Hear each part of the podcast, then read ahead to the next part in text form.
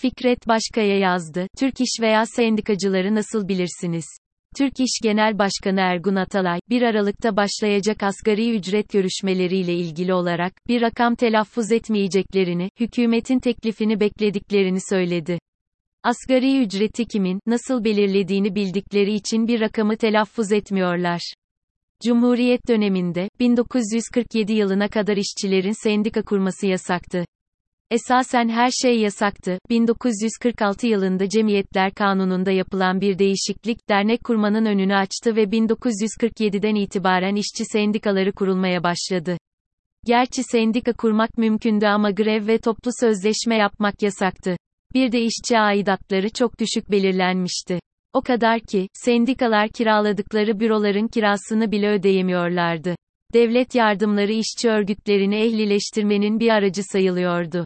Sendikalar 1950'lerin başında bir konfederasyon çatısı altında birleşerek mücadelenin etkinliğini artırmak üzere hareket geçiyorlar. Dönemin hükümeti, konfederasyon kurulmasına başta karşı çıkıyor. Konfederasyonun devleti zora sokacağı düşünülüyor. O zaman tüm devlet kurumlarında Amerikalı uzmanların paralel büroları vardı. Bir Amerikalı uzmana danışılıyor ve uzman, bilakis, konfederasyon kurulmasına izin verilmelidir. Böylece her biriyle teker teker uğraşmaktansa, topluca denetim altında tutmak kolaylaşır, diyor. 1952'de Türk İş Konfederasyonu kuruluyor. Ve sendikacılar bilgi ve görülerini artırmak üzere ABD'nin yolunu tutuyor. İlerleyen dönemde Türk iş yöneticileri, Amerikan sendikacılığının rahle tedrisinden geçmiş sendika bürokratları oluyor. 1963'te grev lockout toplu özleşme hakkı yasalaşıyor. 1967'de Türk İş'ten ayrılan sendikacılar Devimci İşçi Sendikaları Konfederasyonu'nu, DİS kuruyorlar ve ilk defa sendikal mücadele sınıfsal bir temeli oturuyor. 12 Eylül 1980 Amerikancı askeri darbe diski kapatıyor, yöneticileri hapse atılıyor. Darbenin ardından dönemin Türk İş Genel Başkanı İbrahim Denizcier, Cunta Şefi Kenan Evren'e gönderdiği mesajda, Türk İş Topluluğu, zat-ı devletlerinizin bildirisinde de açıkça yer aldığı üzere, ülkemizin huzuru, devletimizin bütünlüğü ve milletimizin bölünmezliğini sağlamak amacıyla Türk Silahlı Kuvvetlerimizi yönetime bütünüyle ek koyma mecburiyetinde bırakan bir gerçekle karşı karşıya bırakıldığının bilinci içindedir, diyor ve Türk İş Genel Sekreteri Sadık Şide, Junta hükümetinin Sosyal Güvenlik Bakanı oluyor. Türk İş'in işçi sınıfının sınırlı haklarını da yok eden faşist askeri rejimin en büyük destekçisi olması asla şaşırtıcı değildir. Türk İş hiçbir zaman işçi sınıfının çıkarını savunan bir örgüt olmadı. Devletin ve sermayenin has örgütüydü ve hep öyle kaldı. Onun için neden söz ettiğini bilmek önemlidir denmiştir. Esasen Türkiye'de rejim 3 sütun, 3 başkanlık üzerinde duruyor. Genelkurmay Başkanlığı, Diyanet İşleri Başkanlığı ve Türk İş Başkanlığı. Asgari Ücret Komisyonu, 5'i hükümet, devlet, 5'i sermaye sınıfı, 5'i de en büyük işçi konfederasyonu olan Türk İş yöneticilerinden oluşuyor.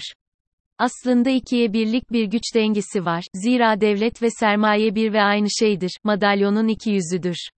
Fakat realite görünenden farklıdır. Aslında Türk İş'te işçi sınıfının çakarını savunan, onu temsil eden bir örgüt değildir. Bidayetten itibaren devletin bir kontrol örgütüdür. Dolayısıyla, asgari ücret görüşmeleri seyirciyi oyalamaya yönelik sahte bir şovdan ibarettir. Türkiye'de işçi ve memur sendikalarının kahir ekseriyeti, bürokratik yozlaşmayla malul örgütlerdir sözde temsil ettiklerini söyledikleri sınıfa yabancılaşmış durumdadırlar. Rosa Luxemburg, bürokrasinin olduğu yerde her türlü canlı yaşam ölür, demişti. Elbette bunun istisnaları vardır ama istisnalar kuralı doğrulamak içindir denmiştir. Nokta. Büyük konfederasyonların ve büyük sendikaların yöneticileri arasında 30-40 bin TL'den fazla maaş alanlar çoğunluktadır. Asgari ücretin 10 ila 15 katı aylık alanlar var, fakat hepsi o kadar değil, milyonluk arabaları kullanırlar, özel şoförleri vardır. Sendikanın fonlarını da istedikleri gibi kullanırlar. Dolayısıyla, işçi sınıfının çıkarını temsil etmek diye bir şey söz konusu değildir. Aslında bu parazit unsurların çıkarı, işçi sınıfının çıkarlarıyla bağdaşır değildir. Bu taife, işçi sınıfına değil, burjuva sınıfına dahildir milletvekillerinden bile daha yüksek bir gelir düzeyine sahiptirler. Siz bugüne kadar bu Türk iş bürokratlarının herhangi bir insani toplumsal soruna dair bir şey söylediğini, bir çıkış yaptığını hiç duydunuz mu? Devletin ve sermayenin hizmetindeki örgütlerden öyle şeyler beklenir mi? İki büyük sendik olan Hak İş ve Memur Sen, Memur Sendikaları Konfederasyonu, doğrudan AKP'nin yan örgütleridir. İşçileri ve kamu emekçilerini temsil diye bir şey söz konusu değildir. Durum böyleyken, işçi sınıfının ve kamu emekçilerinin önce bu parazit unsurlardan kurtulması gerekiyor. Esasen sendikacılığın bir meslek haline gelmesi kabul edilebilir değildir. 30 ila 40 bin lira maaş alan, başka maddi avantajlara da sahip olan bir sendika bürokratı, ne yapıp edip orada kalmak ister, eski işine dönmemek için her yolu dener.